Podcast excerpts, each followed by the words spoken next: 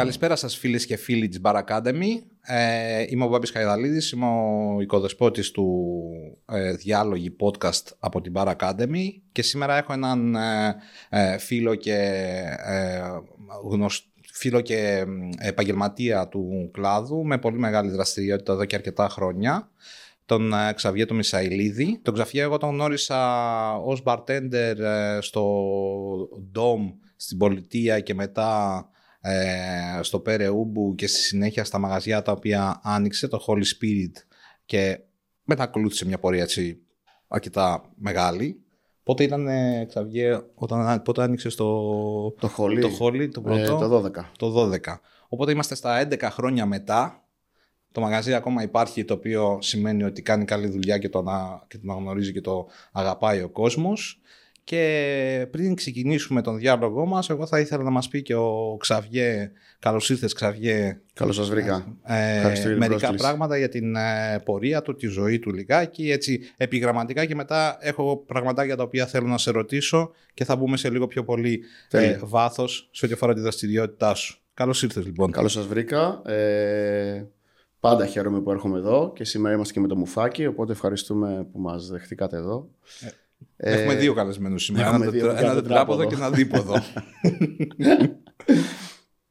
Ε, κοίταξε, εγώ δεν είχα σκοπό να ανοίξω κάποιο μαγαζί. Δούλευα στην εστίαση όπως ο περισσότερος κόσμος, ξέρεις το χαρτζιλίκι του κτλ.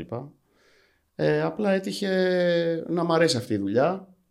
Θεώρησα ότι την έκανα καλά και βρέθηκα με μαγαζί. Δηλαδή, τι εννοώ βρέθηκα; Έφτασα σε ένα σημείο που δεν ήθελα να δουλεύω για άλλους. Πίστευα ότι μπορώ να φέρω 20-30 άτομα. Και έτσι άνοιξε το πρωτοχόλι. Ε, τα 30 γίνανε 300 και τα υπόλοιπα είναι ιστορία. Ε, κατά τα άλλα, επειδή είμαι ένας άνθρωπος που δεν θέλω να κάθομαι, είχα πολύ δημιουργία μέσα μου και ήξερα τι θέλω να κάνω. Έχεις κάνει κάτι σε design, ε, ναι, μηχανική, ναι, και χώρο, κάτι τέτοιο, ναι, θυμάμαι καλά. με εταιρείες με ρούχα, μεγάλες εταιρείες μετά εντός. Θα κάνουμε και διαφήμιση, δεν πειράζει. Με το αιώνα με τα χειροποίητα χαλιά. Δηλαδή μου άρεσε το στήσιμο. Ε, και βρέθηκα. Δηλαδή με, όπως με πήγε το άφησα. Γι' αυτό νιώθω και λίγο τυχερός να σου πω την αλήθεια. Έκανα το χόμπι μου δουλειά και το απολαμβάνω τώρα. Είναι, είναι αρκετός. Είναι και, και εγώ αντίστοιχα, ας πούμε, ε, ε, περίπου κάπως έτσι αποφάσισα. Δηλαδή μου άρεσε, το έκανα, πίστευα ότι το έκανα καλά, μου άρεσε. Είδα ότι θέλω να συνεχίσω σε αυτόν τον κλάδο και, και έχω ακούσει την παρόμοια ιστορία με αρκετό κόσμο ο οποίος ε, μπορεί να σπούδαζε κάτι άλλο ή να έκανε κάτι άλλο πριν στα δουλειά και να ναι. αποφάσισε να ακολουθήσει αυτή την πορεία και τις περισσότερες φορές έχει, έχει και το, και το αποτέλεσμα το οποίο βλέπω και σε σένα. Δηλαδή να έχεις ζήσει μια ωραία ζωή σε αυτό το, με τις όλες τις δυσκολίες ενδεχομένως που μπορεί να έχει κάποιος ε, δουλεύοντας σε έναν κλάδο ο οποίος είναι τόσο δυναμικός όσο ο δικός μας. Αλλά συνήθως όταν το έχουμε επιλέξει επειδή το αγαπάμε και επειδή μας αρέσει, συνήθως περνάμε καλά σε αυτό το πράγμα. Ναι. Και αυτό νομίζω ότι σε σένα τουλάχιστον ε, εγώ το έχω παρατηρήσει σε σένα. Δηλαδή, έχω δει ότι δραστηριοποιείς, ανοίγεις πράγματα, κάνεις καινούργια πράγματα, έκανες μαγαζί. Δηλαδή, δεν έμενες δεν έμενες, πούμε, σε ένα πολύ πετυχημένο μαγαζί που ήταν το χωρίς σπίτι της Κλειφάδα και εμείς θυμόμαστε, συζητάγαμε μεταξύ μας για το τι γινόταν εκεί ναι, ναι, τα, το, τον πρώτο καιρό, ναι. ειδικά. Ε, όταν λοιπόν ε, κάνεις, βασικά όταν κάνεις αυτό που αγαπάς συνήθως ε, περνάς καλά. Τουλάχιστον ικανοποιείσαι ναι. ε, ψυχολογικά. Μπορεί οικονομικά ε, κάποιες φορές να μην πετυχαίνει ή να έχει θέματα, αλλά στο τέλος της ημέρας, ε, όταν περνάς καλά, βγαίνει και ωραίο όλο αυτό και στη ζωή σίγουρα, σου. Σίγουρα. Τέτοιο. Κοίτα, αυτός είναι ο γενικός κανόνας, εννοείται. Ε, απλά επειδή ο κόσμος θεωρεί ότι είναι μια εύκολη δουλειά και δεν είναι καθόλου εύκολη δουλειά, γιατί συναναστρέφεσαι καταρχήν με διαφορετικό κόσμο, έτσι. Δηλαδή έχεις διαφορετικές κάστες, διαφορετικούς χαρακτήρες, διαφορετικά βιώματα. Πάντα εγώ έλεγα και το λέω ότι σε ένα μπαρ είναι, μαζεύεται μια μικρογραφία της κοινωνίας. Δηλαδή έχεις διαφορετικούς ανθρώπους και πάνω από αυτό έχει involved το αλκοόλ. Δηλαδή θέλει μια ειδική διαχείριση και εγώ κατάλαβα νωρίς ότι το αλκοόλ δεν είναι ένα μέσο για να βγάλω λεφτά είναι ένα μέσο για να κάνω τον άλλο να περάσει καλά, να ξεχαστεί, οπότε να ξανάρθει. Και αυτό περνάω και στα παιδιά μου. Δηλαδή πρέπει να γίνεις όχι φίλος απαραίτητα, να γίνεις ένα άτομο που θα το εμπιστευτεί αυτός που θα έρθει και ας μην πιει ποτό. Να πάρει μια κοκακόλα, ξέρω ένα ψυκτικό. Αρκεί να έρθει εκεί και να πει ότι ξέρεις τι, πήγα μία ώρα στο χόλι, είδα τον Ξαβιέ, είδα τον Μπάμπη και ρε φίλε ξεχάστηκα. Πάω σπίτι μου ωραίος. Από την άλλη πρέπει να βγάλεις και χρηματα Άρα, αν συνδυάσει αυτά τα δύο και δεν σου κοντράρει το ένα το άλλο, γι' αυτό εμένα μου λένε είσαι πετυχημένος επιχειρηματίας και αυτά. Τους λέω, παιδιά, δεν ξέρω αν είμαι πετυχημένος. Σίγουρα κάνω αυτό που πιστεύω καλά. Και ποτέ δεν λέω ότι είμαι ο καλύτερος, ποτέ δεν το έχω πει. Πάντα υπάρχει ένας καλύτερος από σένα. Ξέρω όμως ότι είμαι καλός σε κάτι. Τώρα είναι επικοινωνία αυτό, είναι διαχείριση, είναι μεταδοτικότητα. Θεωρώ ότι για να νιώθεις επιτυχημένος πρέπει να το λέει καρδούλας σου καταρχήν και όχι οι υπόλοιποι. Δηλαδή, εγώ μπορώ να νιώθω πετυχημένος με κάτι, μπορεί εσύ να μαθαίνεις δύο ξένες γλώσσες, δεν το ξέρει κανείς. Είναι επιτυχία. Mm. Άρα, επιτυχία για μένα είναι να είναι κάνω κάτι που μου αρέσει. Ένα, ένα κατοικίδιο, ναι, πούμε, επίσης είναι οτιδήποτε, μια, οτιδήποτε, μια στιγμή ευτυχίας. Οτιδήποτε. Ό,τι σε ευχαριστεί και το καταφέρεις είναι επιτυχία για μένα. Ε, οπότε θεωρώ ότι για να φτάσει στο σημείο αυτό πρέπει να είσαι πολύ δομημένος και να αγαπάς αυτό που κάνεις εννοείται, συμφωνώ με σένα, συν να ακολουθείς κάποιους κανόνες.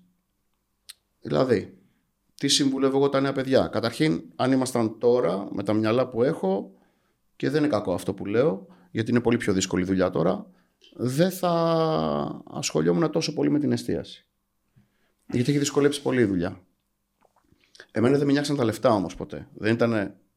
Εντάξει, δεν το έκανα για τη ψυχή της μάνας μου, με παρεξηγείτε αλλά δεν ήταν ο βασικός μου στόχος. Γι' αυτό επανέρχομαι πριν και λέω ότι δεν ξέρω αν είμαι επιτυχημένος επιχειρηματίας, γιατί ένα επιτυχημένος επιχειρηματίας το πρώτο πράγμα που σκέφτεται είναι το κέρδος. Ξεκάθαρα, ό,τι δουλειά και να είναι αυτή. Διαφωνώ, εγώ, εγώ διαφωνώ με αυτό, σαν έννοια, σαν αρχή, αλλά πες το. το, το, το ναι, δεν λέω το κάνω, εγώ δεν το κάνω ποτέ. Γι' αυτό λέω ότι μπορεί και να μην είμαι πετυχημένο.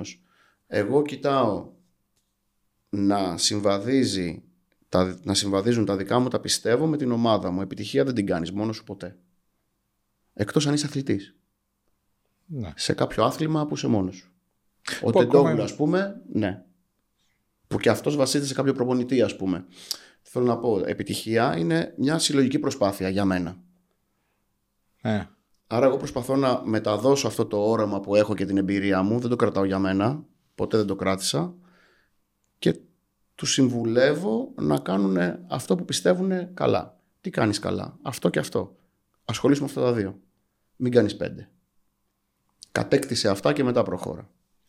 Πολύ ωραία. Ε, πάμε λίγο να μου πεις ε, το τι κάνεις αυτή την περίοδο ε, σε ό,τι αφορά το κομμάτι το, το εργασιακό σου, με τι απασχολείς, τι κάνεις στη ζωή σου έτσι. Τα μαγαζιά που είναι, τι, τι κάνεις τώρα μένεις στην, στην ε, Κρήτη ας πούμε. Ναι, τώρα είμαι ε, στην Κρήτη. Ε, ε, πες μας μερικά λόγια για, το, για την ε, πορεία σου ως επιχειρηματίας σαν, σαν bartender πώς ξεκίνησες, πώς εξελίχθηκες μετά σε επιχειρηματία; Ε, κάνε μας μια έτσι λίγο μια ιστορική ας το πούμε έτσι αναδρομή για να... γιατί ούτε εγώ τα ξέρω καλά ναι. καλά εγώ ξέρω, εγώ σε έχω πετύχει τότε και μετά σε παρακολουθούσα ως επιχειρηματία περισσότερο που κοίταγα και τώρα με τα social media και όλες ήταν και λίγο πιο εύκολο να το, ναι, ναι. να το κάνεις. Σε συναντούσα αρκετά σε κάποιες ε, εκδηλώσεις και τέτοια και σε ρώταγα πράγματα οπότε εγώ ξέρω την πορεία σου ως επιχειρηματίας κυρίως, λιγότερο ως bartender ε, πες μας μερικά πράγματα, δηλαδή πώς ξεκίνησες σαν τέτοιος, ξεκίνησες ως bartender απευθείας, ξεκίνησες ως βοηθός. Όχι, εγώ θυμάμαι τον εαυτό μου να πηγαίνει βοηθός πιτσαδόρου με το ποδήλατο 15 χρονών ας πούμε και τη μάνα μου να περιμένει στο μπαλκόνι να γυρίσω για να κοιμηθεί. Ε, και αυτά γιατί θέλω δικό μου χαρτζιλίκι, ας πούμε. Δεν γούσταρα να ζητάω από τη μάνα μου, δώσ' μου, ξέρω εγώ τόσα, να πάρω ένα unlimited gin που είχαμε τότε, ένα σεβινιόν, δεν ξέρω κτλ. Και έτσι ξεκίνησα. Μετά δούλευα ως βοηθός ε, μετά μπουφετζής, έχω περάσει από όλα τα πόστα. Σερβιτόρος, βοηθός μπαρ και μετά bartender. Και bartender ε, για, για πόσα χρόνια περίπου και σε τι θέσεις πολλά. περίπου; Bartender από το 1998. Από τη Στοά Κούπερ στην Πατησιόν που ήταν ένα πολύ ιστορικό μαγαζί, δεν ξέρω αν το θυμάσαι. Ε, μετά πέρασα, έκανα ένα πέρασμα από το Κολονάκι, Κηφισιά αρκετά χρόνια. Ε, Κυρίω Αθήνα δηλαδή. Πήγαινες καθόλου σε σεζόν; Όχι, όχι καθόλου. Στη Μήλο, εκτός από τη Μήλο. Είχα πάει. Στη Μήλο είχα πάει δύο χρόνια σεζόν. Α, και στην Πάρο άλλα δύο χρόνια. Σωστά. Μετά έκανα το μαγαζί στην Πάρο. Bartender ε, σε αυτά τα νησιά. Από το Πάσχα, φαντάσου. Εντάξει, τέλεια. Ωραία ήταν. Έφευγες δηλαδή. Ξέρεις τι, τα έχω ζήσει ωραία, ρε Συμπάμπη, γιατί και η νύχτα ήταν διαφορετική τότε. Δεν είχε το Instagram και αυτά. Δηλαδή πήγαινες και ήξερε, θα είναι και ο Μπάμπης, θα είναι ο Τάδε. Πήγαινε μόνος σου. Ήξερες ότι τους βρεις όλους εκεί. Ναι. Και δεν χανόσουν. Τώρα έχει, δεν το λέω κακά, έχει και άπειρα μαγαζιά και δεν έχει τις προσωπικότητε, χωρίς να προσβάλλω κανέναν, δεν έχει τις προσωπικότητες που είχε παλιά. Έχουν εννοήσει τον, τον, τον bartender πίσω από τον μπάρ ή τον ναι, επιχειρηματία, ναι, τον ναι. σερβιτόρο, ο οποίος πάταγε λίγο πιο καλά. Ναι. Ε, και ε, ξεκινάς τώρα, γίνεσαι bartender. Δεν το λέω κακά, μην παρεξηγήσεις. Έχουμε... Τώρα έχει πιο ωραία μαγαζιά από ό,τι είχε τότε. Και προϊόντικά δεν το συζητάμε έτσι. Πολύ καλύτερα. Δηλαδή το expertise τώρα είναι μεγαλύτερο. Απλά το expertise θεωρώ ε, υπερκέρασε λίγο την προσωπικότητα. Ναι, το είχε πει ο, ο, ο τέτοιος, ο, ο Μπόζοβιτς κάποια στιγμή σε ένα από τα Q&A που κάνουμε που λέει ότι παλιότερα είχαμε μόνο τη διασκέδαση μετά βγήκε το κοκτέιλ και μειώθηκε λίγο η διασκέδαση και καλά που δίναμε περισσότερη βάση στη διασκέδαση και τώρα αρχίζει και επανέρχεται. Εγώ θεωρώ ότι αυτά ψιλοκάνουν και ναι, κύκλο, ρε παιδί ναι, ναι. Δηλαδή έρχεται, κάνει λίγο, ανεβαίνει λίγο το κομμάτι της επικοινωνίας στα μπαρ, θα κατέβει λίγο το. Ενδεχομένως θα δίνουμε λίγο, λιγότερη σημασία στο προϊόν, μετά θα ανέβει λίγο το προϊόν, θα δίνουμε λιγότερη σημασία. Δηλαδή κάπως έτσι συνήθως γίνεται. Τουλάχιστον αυτό έχω παρατηρήσει εγώ το πώς αλλάζουν είτε περιοχές ναι. που ξαφνικά βλέπεις ας πούμε στη Θεσσαλονίκη λέω εγώ τώρα έχεις ε, πάρα πολύ μεγάλο push στο να ανεβούν, στο να φτιάξουν καινούργιους καταλόγους, λίγο πιο εξελιγμένο. Τώρα αυτή τη στιγμή αυτό ε, έχω παρατηρήσει ότι γίνεται στη Θεσσαλονίκη. Ε, πριν από ξέρω εγώ, δύο-τρία χρόνια μπορεί να την ανεβάσει κυρίως στο, στο κομμάτι της διασκέδασης. Οπότε ανοίγανε περισσότερο μαγαζιά τα οποία ήταν πιο πολύ ε, του, του χορού κτλ. Κάπως έτσι. Ναι. Ε, αναπεριοχές, επειδή αυτό αλλάζει κάθε φορά. Ε, στην Αθήνα αυτό συμβαίνει ας πούμε σε περιοχές, τουλάχιστον αυτό που έχω παρατηρήσει είναι στις, αντίστοιχες περιοχές. Είναι το κέντρο που πάντα έχει τα πάντα, ξέρω εγώ, λίγο από όλα ε, και έχεις καλά μαγαζιά κτλ. Και, και έχεις και σε διάφορες περιοχές όπου αρχίζεις, ναι. αρχίζουν και ανεβαίνουν κάποια trends, ανοίγουν μαγαζιά από τη μια κατηγορία, ανοίγουν μαγαζιά από την άλλη κατηγορία. Ναι. Είσαι λοιπόν, ε, έχεις ξεκινήσει λοιπόν, ε, δουλεύεις κατά κύριο λόγο από ό,τι καταλαβαίνω στην Αθήνα ήσουν based περισσότερο, στην ναι. Αττική. Ναι, μέχρι τα 30 μου έκανα, 29-30 έκανα δύο δουλειές, πρωί βράδυ. Ήσουν δηλαδή το πρωί... Το πρωί έκανα την πρωινή μου τη δουλειά την κανονική και το βράδυ μπαρ. Και αυτό το έκανες επειδή σου άρεσε το συγκεκριμένο ναι, κομμάτι, γιατί δεν, δεν μπορείς να, να βγάλεις και περισσότερα; Ναι, αν δεν σου αρέσει, πώς το κάνεις; Δηλαδή, δούλευα πενθήμερο βράδυ ή πενθήμερο πρωί. Καλά, Έλα, ρε. Έχω κοιμηθεί άπειρες φορές πάνω σε υπολογιστές και τέτοια για να με σκουντάνε, ξέρω εγώ. και τα λοιπά. Αλλά ξέρεις τι, έπαιρνες τόση αγάπη που δεν. Καλά, πέρα από τα χρήματα που έβγαζες, ε, γνωρίζεις κόσμο. Εντάξει, είναι και η φάση μου τώρα με τέτοια. Είμαι κοινωνικός, θέλω να γνωρίζω κόσμο, μου αρέσει, τρέφομαι από αυτό. Το θεωρείς απαραίτητο συστατικό το να είσαι κοινωνικός για να δουλέψεις στην εστίαση; Ε, καλά, δεν το συζητάμε. Το να, είσαι, το να θες να γνωρίζεις καινούριους ανθρώπους ή να είσαι OK με το να είσαι με πολλούς ανθρώπους; Όχι, να είσαι OK με την πάρτι σου, να μην αποζητάς, να μην ζητιανεύεις δηλαδή προσοχή και αγάπη, να θες να δώσεις. Δηλαδή να μπαίνεις σε μια κουβέντα, όχι για να πάρεις, για να δώσεις. Εγώ, μην γελάστε, στα παιδιά τρία πράγματα τους λέω ότι πρέπει να έχετε. Πρέπει να είσαι κοινωνικός, καθαρός και να διαβάζει εφημερίδα. Αυτά τα τρία του λέω. Εντάξει, τώρα λίγο παροχημένα, αλλά αν τα σκεφτείς λίγο ισχύουν. Το να, διαβάσεις εφημερίδα, το να διαβάσεις εφημερίδα είναι συλλογική για να ναι. ενημερώνεσαι. Που, ναι, ναι. Ε, ε, σε μεγάλο βαθμό αυτό είναι και σχετικά εύκολο τώρα στην εποχή μας γιατί με τα mm. media και με τα. Εγώ τουλάχιστον μπορώ να, μπορώ να σκεφτώ τον εαυτό μου ότι αν θα ήθελα να παρακολουθώ την επικαιρότητα θα ήμουν σε ένα Facebook και σε ένα ε, Twitter ας πούμε και με σχεδόν δωρεάν θα μπορούσα όλη αυτή την πληροφορία του τι κυκλοφορεί, του τι συζητάει ο κόσμος να το έχω ε, σαν παροχή. Τώρα από εκεί πέρα είναι το πώς θα το εκμεταλλευτείς αυτό, πώς θα ε, το βάλεις στη συζήτηση. Εγώ, ας πούμε, έχω μάθει ζώδια στο μπαρ. Τέλειο. Δεν ήξερα να τέτοιο και μου μάθανε πελάτες. τα ζώδια. Ναι.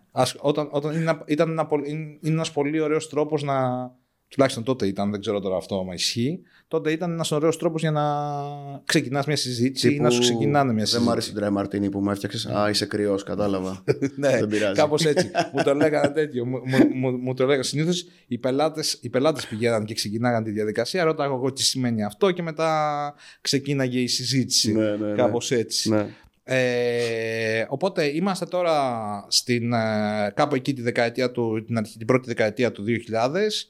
Ε, δουλεύεις ως bartender και σιγά σιγά σιγά σιγά σου μπαίνουν σκέψεις για να ξεκινήσεις ένα δικό σου μαγαζί. Όχι. Πώς Α- ακριβώς; άκου να δεις τι έπαθα.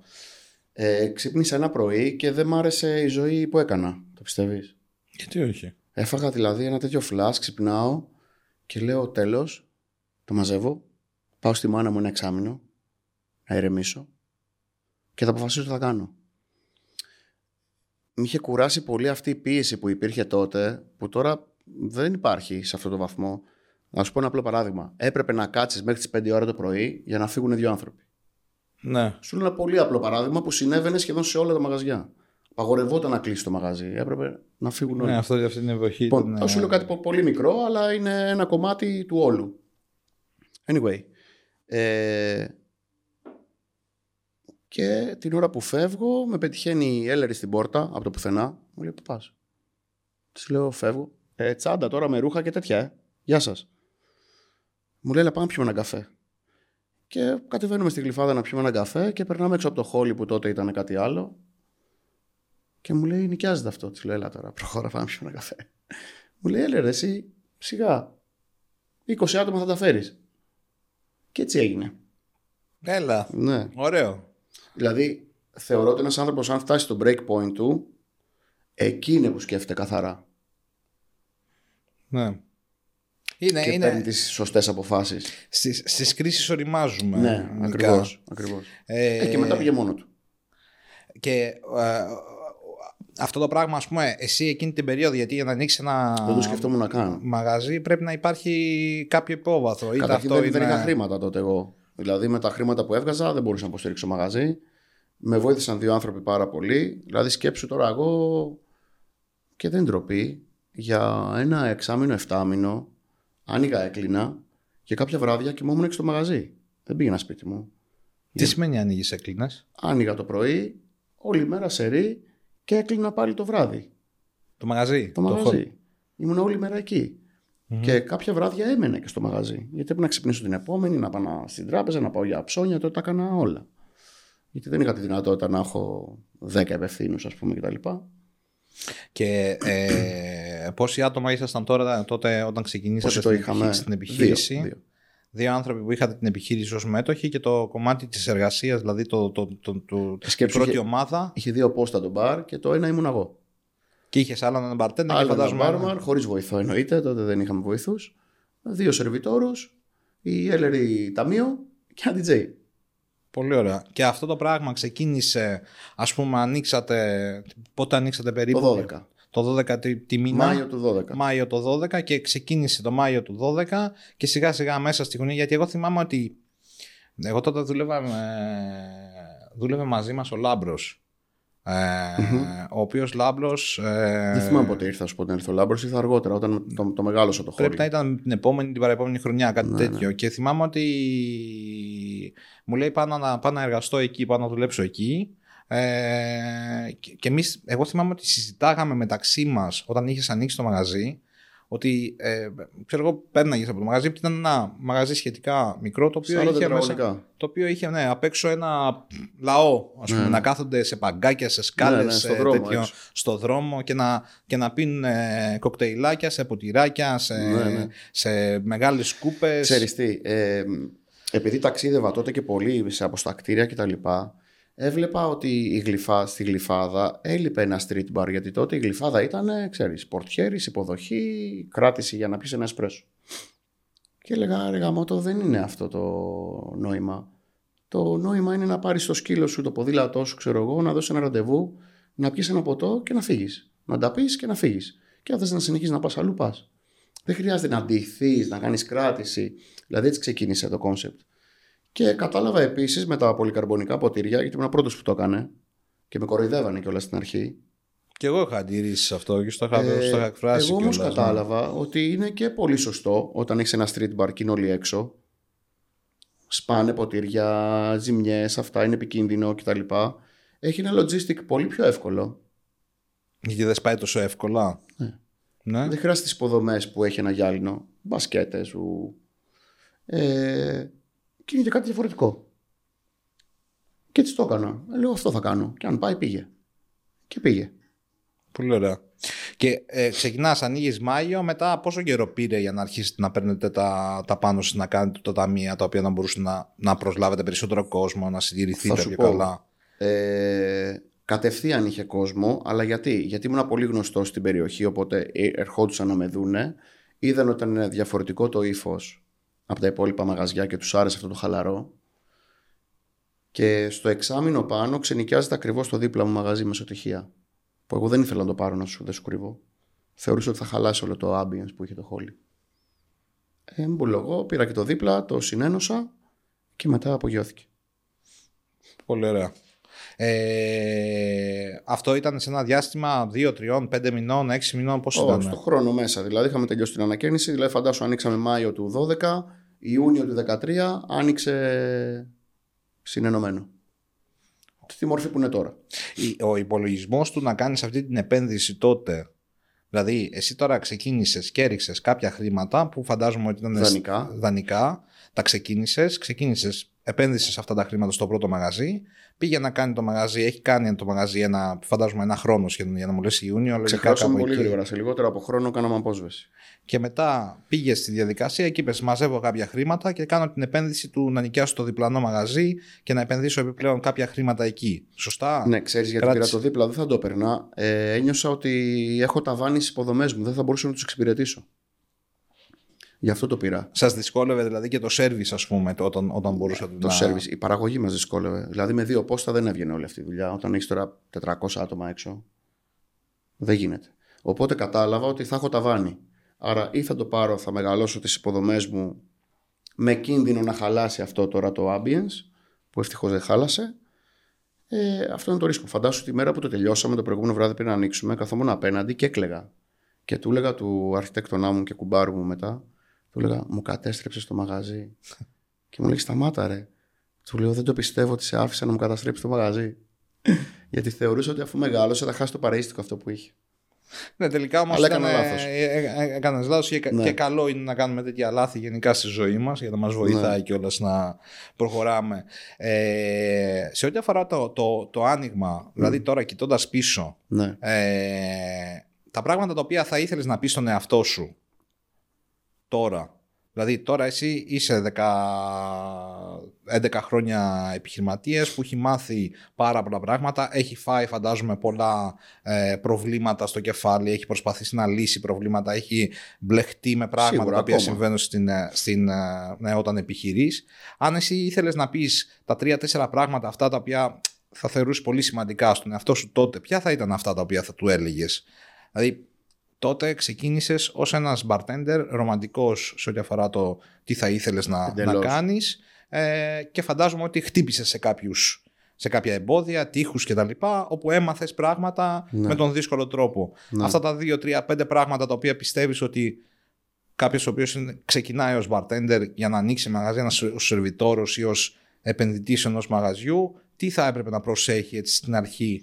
Δεν θα του έλεγα πολλά, Μπαμπή. Ε, καλά, το να είσαι ρομαντικός ε, είναι απαραίτητο. Δηλαδή να έχεις μια μορφή άγνοια κινδύνου είναι ωραίο. Γενικά και στον έρωτα και στη δουλειά και στη φιλία ε, είναι ωραίο να υπάρχει. Γιατί σε κρατάει. Το ζεις πιο ωραία. Αν ξεκινήσεις δηλαδή με κουτάκια από την αρχή, δεν θα το χαρίσει το ίδιο.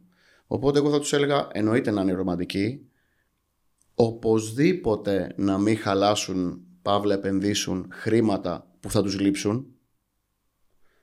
Δηλαδή δεν θα συμβούλευα κάποιον που δουλεύει χ χρόνια, έχει ψή ποσό στην άκρη και το ρίχνει όλο σε μια δουλειά.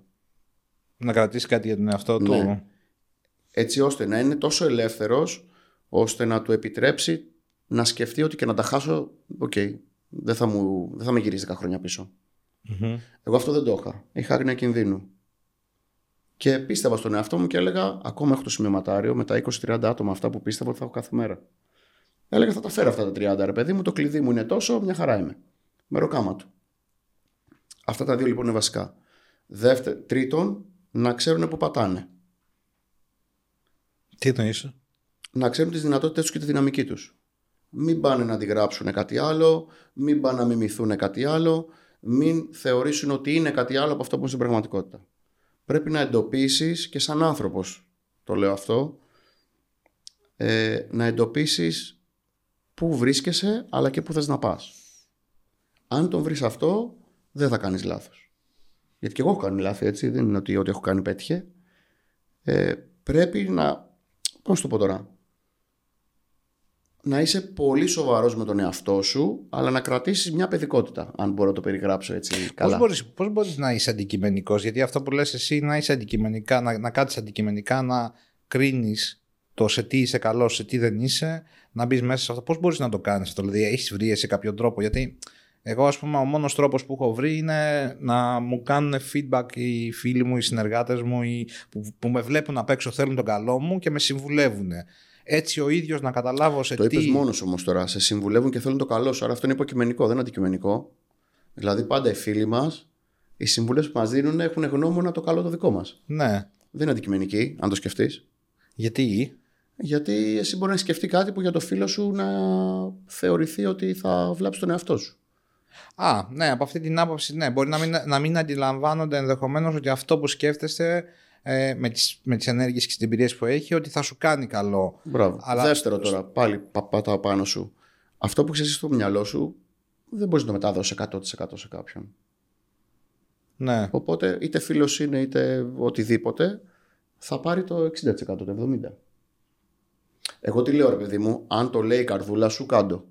Γιατί αν το λέει η καρδούλα σου θα το ζήσεις και η επιτυχία είναι δική σου και η αποτυχία είναι δική σου.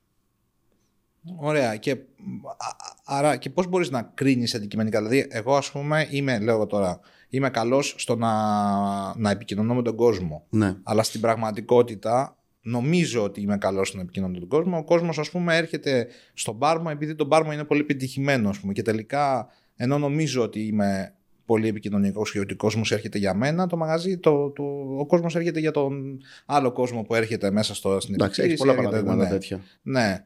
Πώς μπορείς να, το, πώς μπορείς να, να δεις αντικειμενικά σε τι είσαι καλός και σε τι όχι; Με ποιο τρόπο, δηλαδή έχεις βρει εσύ κάποια Νομίζω τεχνική; το καταλαβαίνεις. Ναι, εγώ ε, έχω βρει. Θεωρώ ότι σε μεγάλο βαθμό έχω βρει που είμαι καλός και που δεν είμαι καλός.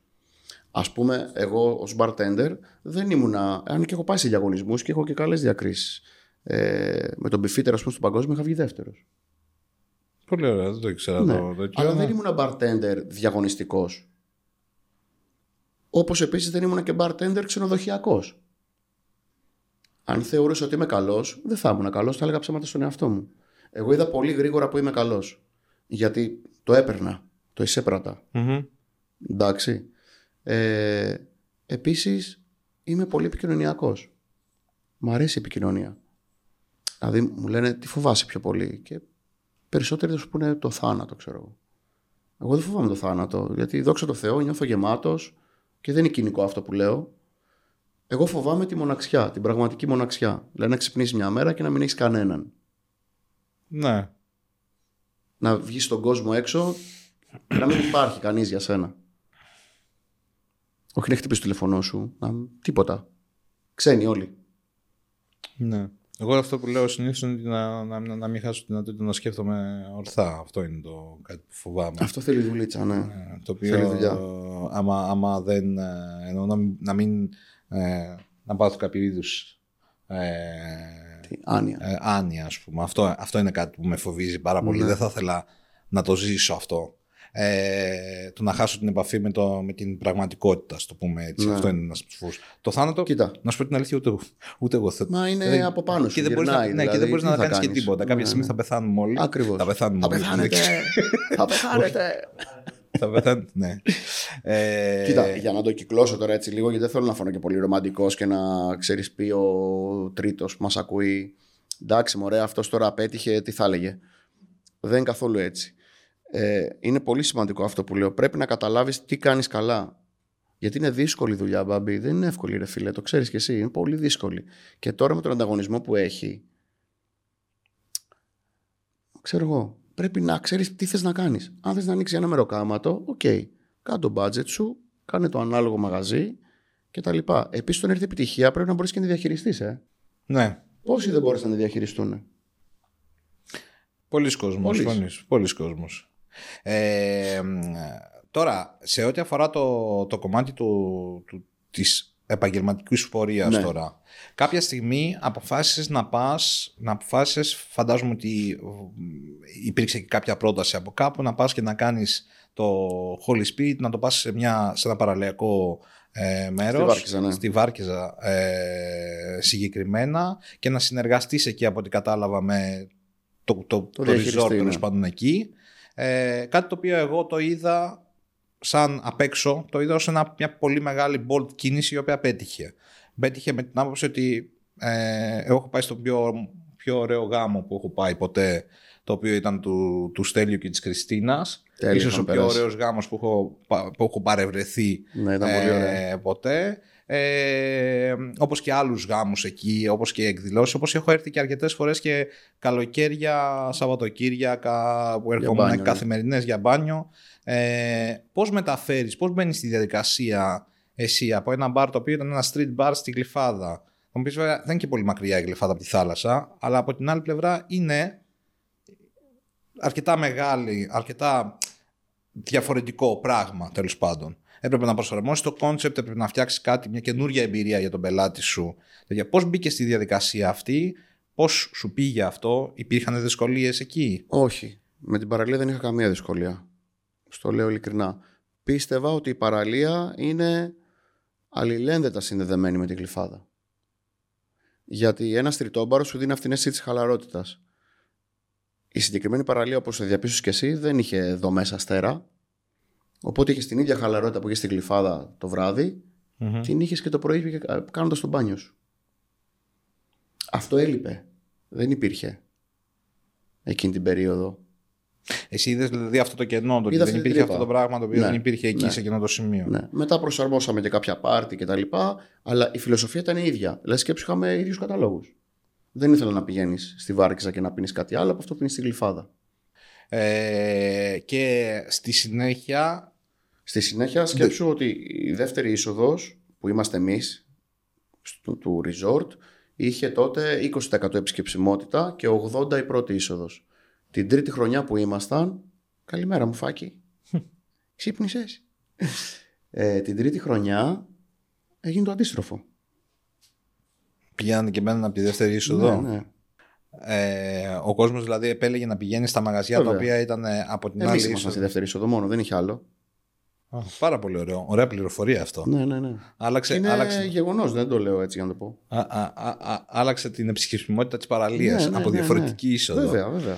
Ε, στη συνέχεια, εγώ τουλάχιστον την επόμενη κίνηση που θυμάμαι ότι έκανες ήταν να πας να ανοίξεις κάποιο μαγαζί στο Μαϊάμι ή ε, κάνω Μετά λάθος. ήταν το Μαϊτάι Ναι. στο Κολονάκι και λίγο μετά από το Μαϊτάι πήγα στην Αμερική, ναι, στο Μαϊάμι. Αυτό, το, αυτό με το, το Μάιτα ήταν ε, μαγαζί που υπήρχε με αυτό το όνομα πριν και το ανάλαβες Υπήρχε. εσύ. Ναι, πώς, το αγόρασα εγώ, ναι.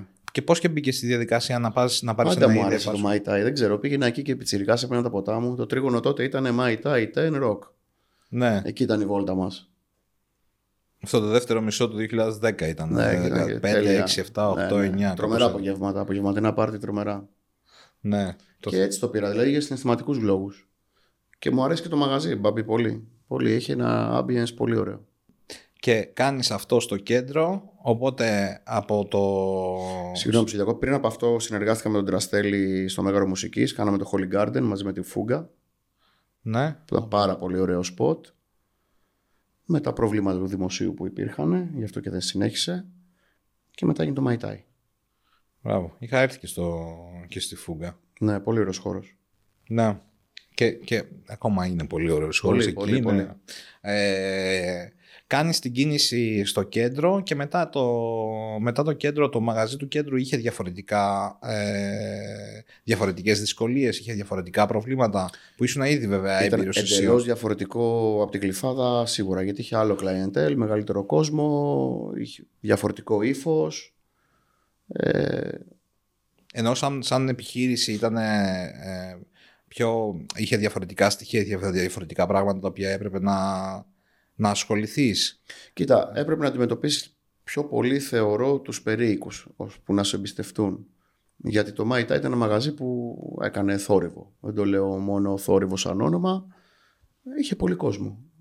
Είχε μια όχληση τέλος πάντων. Εμείς δεν το πήγαμε έτσι, πήγαμε πιο σεμνά, μας εμπιστεύτηκαν και μετά, νομίζω από την πρώτη χρονιά δεν είχαμε κανένα θέμα. Πολύ ωραία. Και πας μετά και κάνεις την κίνηση στο, στο εξωτερικό. Ε, Θα σου πω πώς ξεκίνησε αυτό. Πώς, πώς, και, πώς και μπήκες στη διαδικασία. Καταρχήν πώς και διάλεξες και πήγες στο Μαϊάμι και όχι ας πούμε σε κάποια άλλη πόλη, ναι. Λονδίνο ξέρω εγώ που ήταν και πιο κοντά. Ή, ε... Κοίτα, στο Μαϊάμι πηγαίναμε διακοπές. Πηγαίναμε κάθε χειμώνα, ε, πηγαίναμε στην Καραϊβική διακοπές. Γιατί μετά από τόση δουλειά ήθελα κάπου να πάω, εγώ με τη θάλασσα γενικά. Οπότε πηγαίναμε σε κάποια νησιά στην Καραϊβική και είχαμε κάποιους φίλους στο Μαϊάμι, οπότε πηγαίναμε μέσω Μαϊάμι και καθόμαστε και μια εβδομάδα. Ε, πριν από αυτό, ε, είχε έρθει μια δημοσιογράφος του USA Today στο, στο Holly και είχε πει ένα Bloody Mary που έκανα εγώ τότε με ένα reduction από κρασί, το ένα διαφορετικό Bloody Mary. Και της άρεσε πάρα πολύ και έγραψε ένα άρθρο για μένα στο USA Today. Και πηγαίνοντας στο Μαϊάμι, βρήκα και έναν επενδυτή και μου λέει: Αφού έχεις αυτό, μπορείς να βγάλεις και μια βίζα άνετα. Και όντως έβγαλα Αμερικάνικη βίζα για extraordinary abilities. Και έτσι ξεκίνησε. Δηλαδή είχα επενδυτή, είχα τη βίζα, λέω: OK, why not.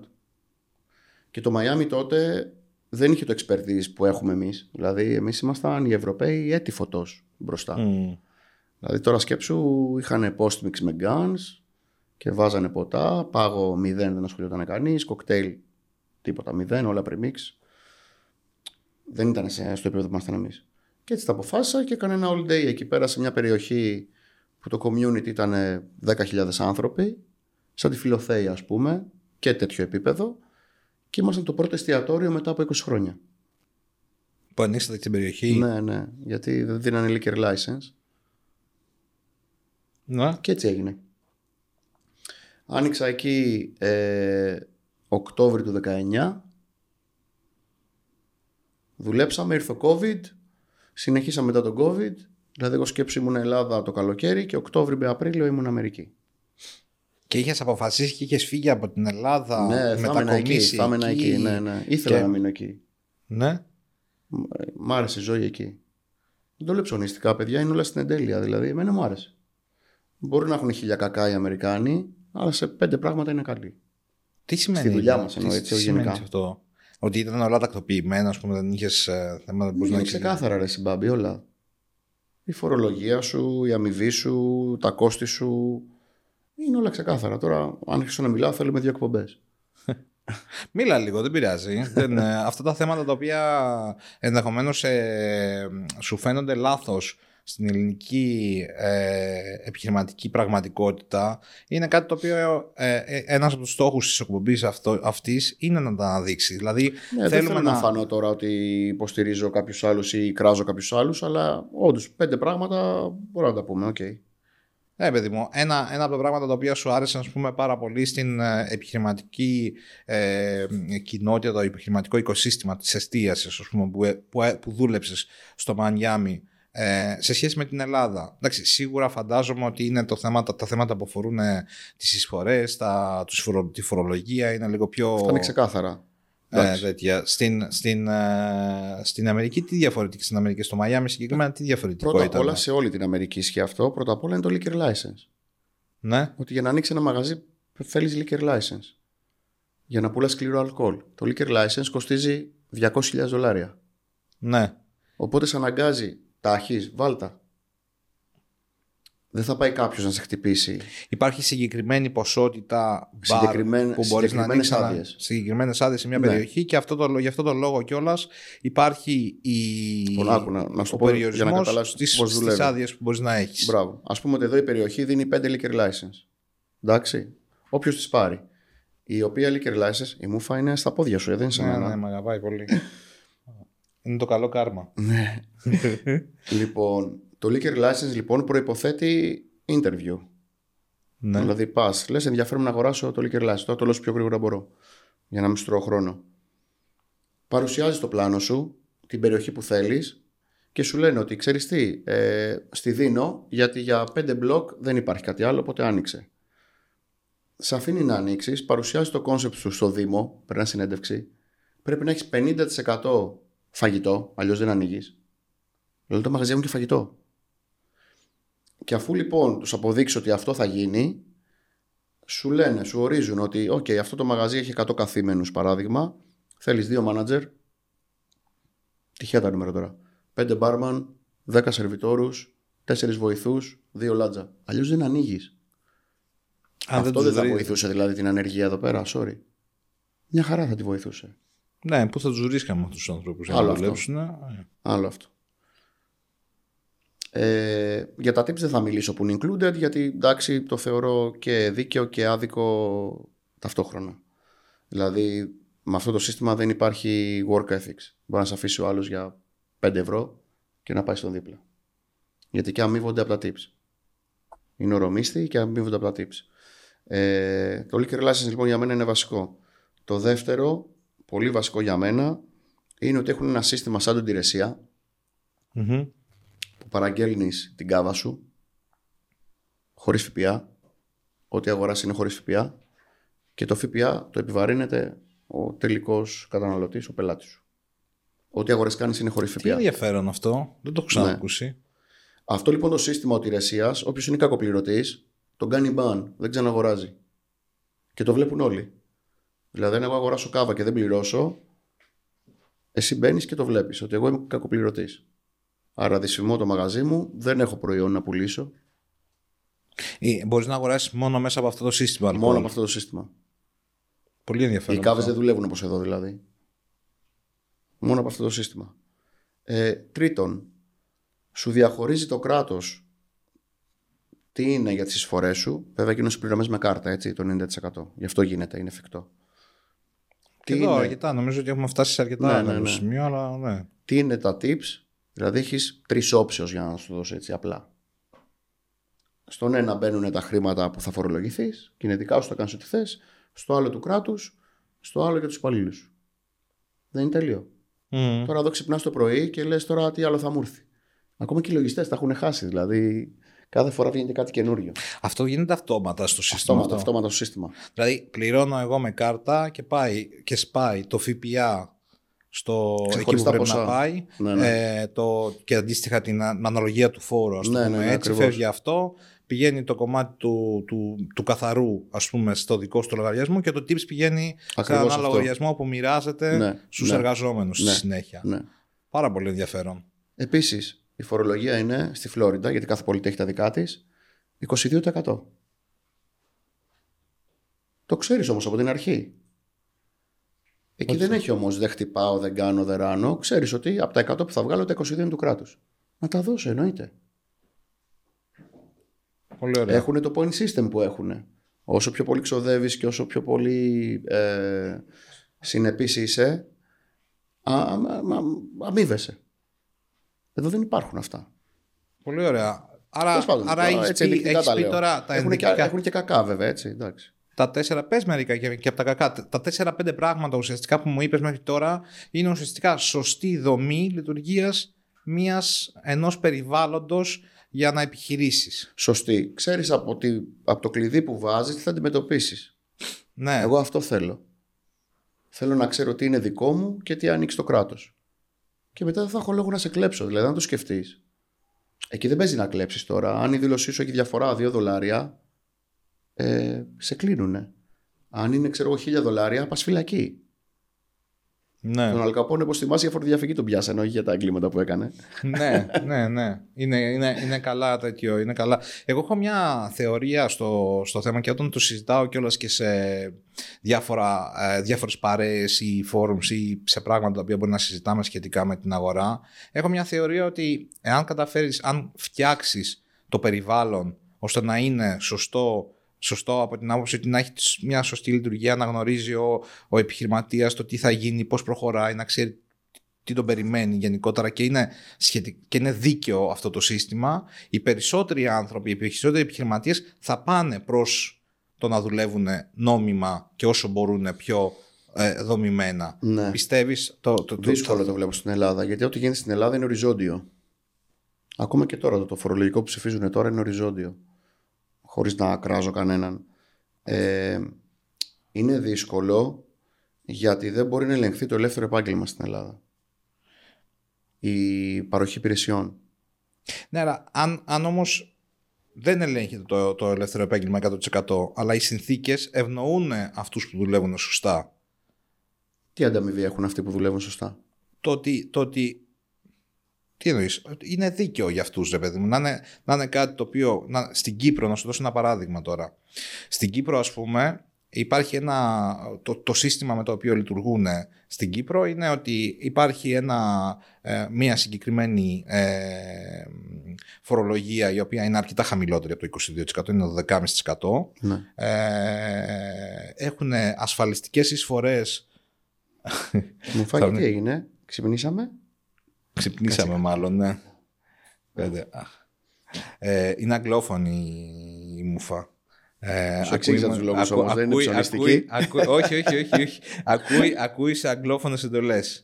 Ε, και το εξήγησε πολύ καλά και ο, και ο Ξαβιέ πριν είναι ότι όταν μιλάμε μεταξύ μας άμα λέμε κάποιες λέξεις αυτές μπορεί να τις ακούει ως εντολή η, η μούφα οπότε προτιμήσαμε να την εκπαιδεύσουμε στα αγγλικά Σωστά. Για Σωστά. να υπακούει, ναι. Για να υπακούει κιόλας. Λοιπόν, ε, στο, στην Κύπρο λοιπόν υπάρχει ένα σύστημα ας πούμε ε, λειτουργίας. Θα σου πω εγώ το παράδειγμα του μπαρ. Το μπαρ, ε, αν πουλάει μόνο αλκοόλ, η φορολογία που έχει, το ΦΠΑ που πληρώνει στα ποτά του είναι 19%. Okay. Αν το μπαρ έχει και φαγητό και σερβίρει και φαγητό, έστω και ένα toast να σερβίρει, η φορολογία πέφτει στο 9%. Η φορολογία, το ΦΠΑ πέφτει στο 9%. Οπότε έχεις 9% της απόδειξης του ΦΠΑ, όχι των αγορών. Ναι, ναι, ναι. ΦΠΑ 9% που πουλάει στον πελάτη. Ε, ε, είναι ε, ίδιο και για το φαγητό και για το ποτό. Ακριβώς το ναι. ίδιο, στο μηδέν. Ναι. Αν πουλάς μόνο αλκοόλ στον μπαρ σου, το, το ΦΠΑ σου στα ποτά σου εννοείται. Ε, στα μη αλκοολούχα ενδεχομένως να είναι χαμηλότερα, στα ποτά σου είναι 19%. Οπότε, ένα, όλα τα μαγαζιά βάζουν και φαγητό, έστω και κάτι σε κάποια συνεργασία να υπάρχει σε φαγητό. Που ναι. σημαίνει αμέσως αμέσως αυτό ένα μπαρ το κάνει και λίγο πιο. Ε, κάτι αντίστοιχο με αυτό που μου είπες εσύ για την Αμερική, ότι θα πρέπει να έχεις και φαγητό. Ναι. Πάντα. Σε Ωραία. υποχρεώνει δηλαδή προς όφελός σου. Προς όφελος και το δικό σου, αλλά και του. Ε, πιστεύω και της εμπειρίας του πελάτη. Ε, έχεις, 20, ε, έχεις ε, 12,5% φορολογία, 9% ΦΠΑ και ασφαλιστικές εισφορές για, για την πληρωμή του, του εργαζομένου έχει 21-22% αυτή τη στιγμή. Ναι.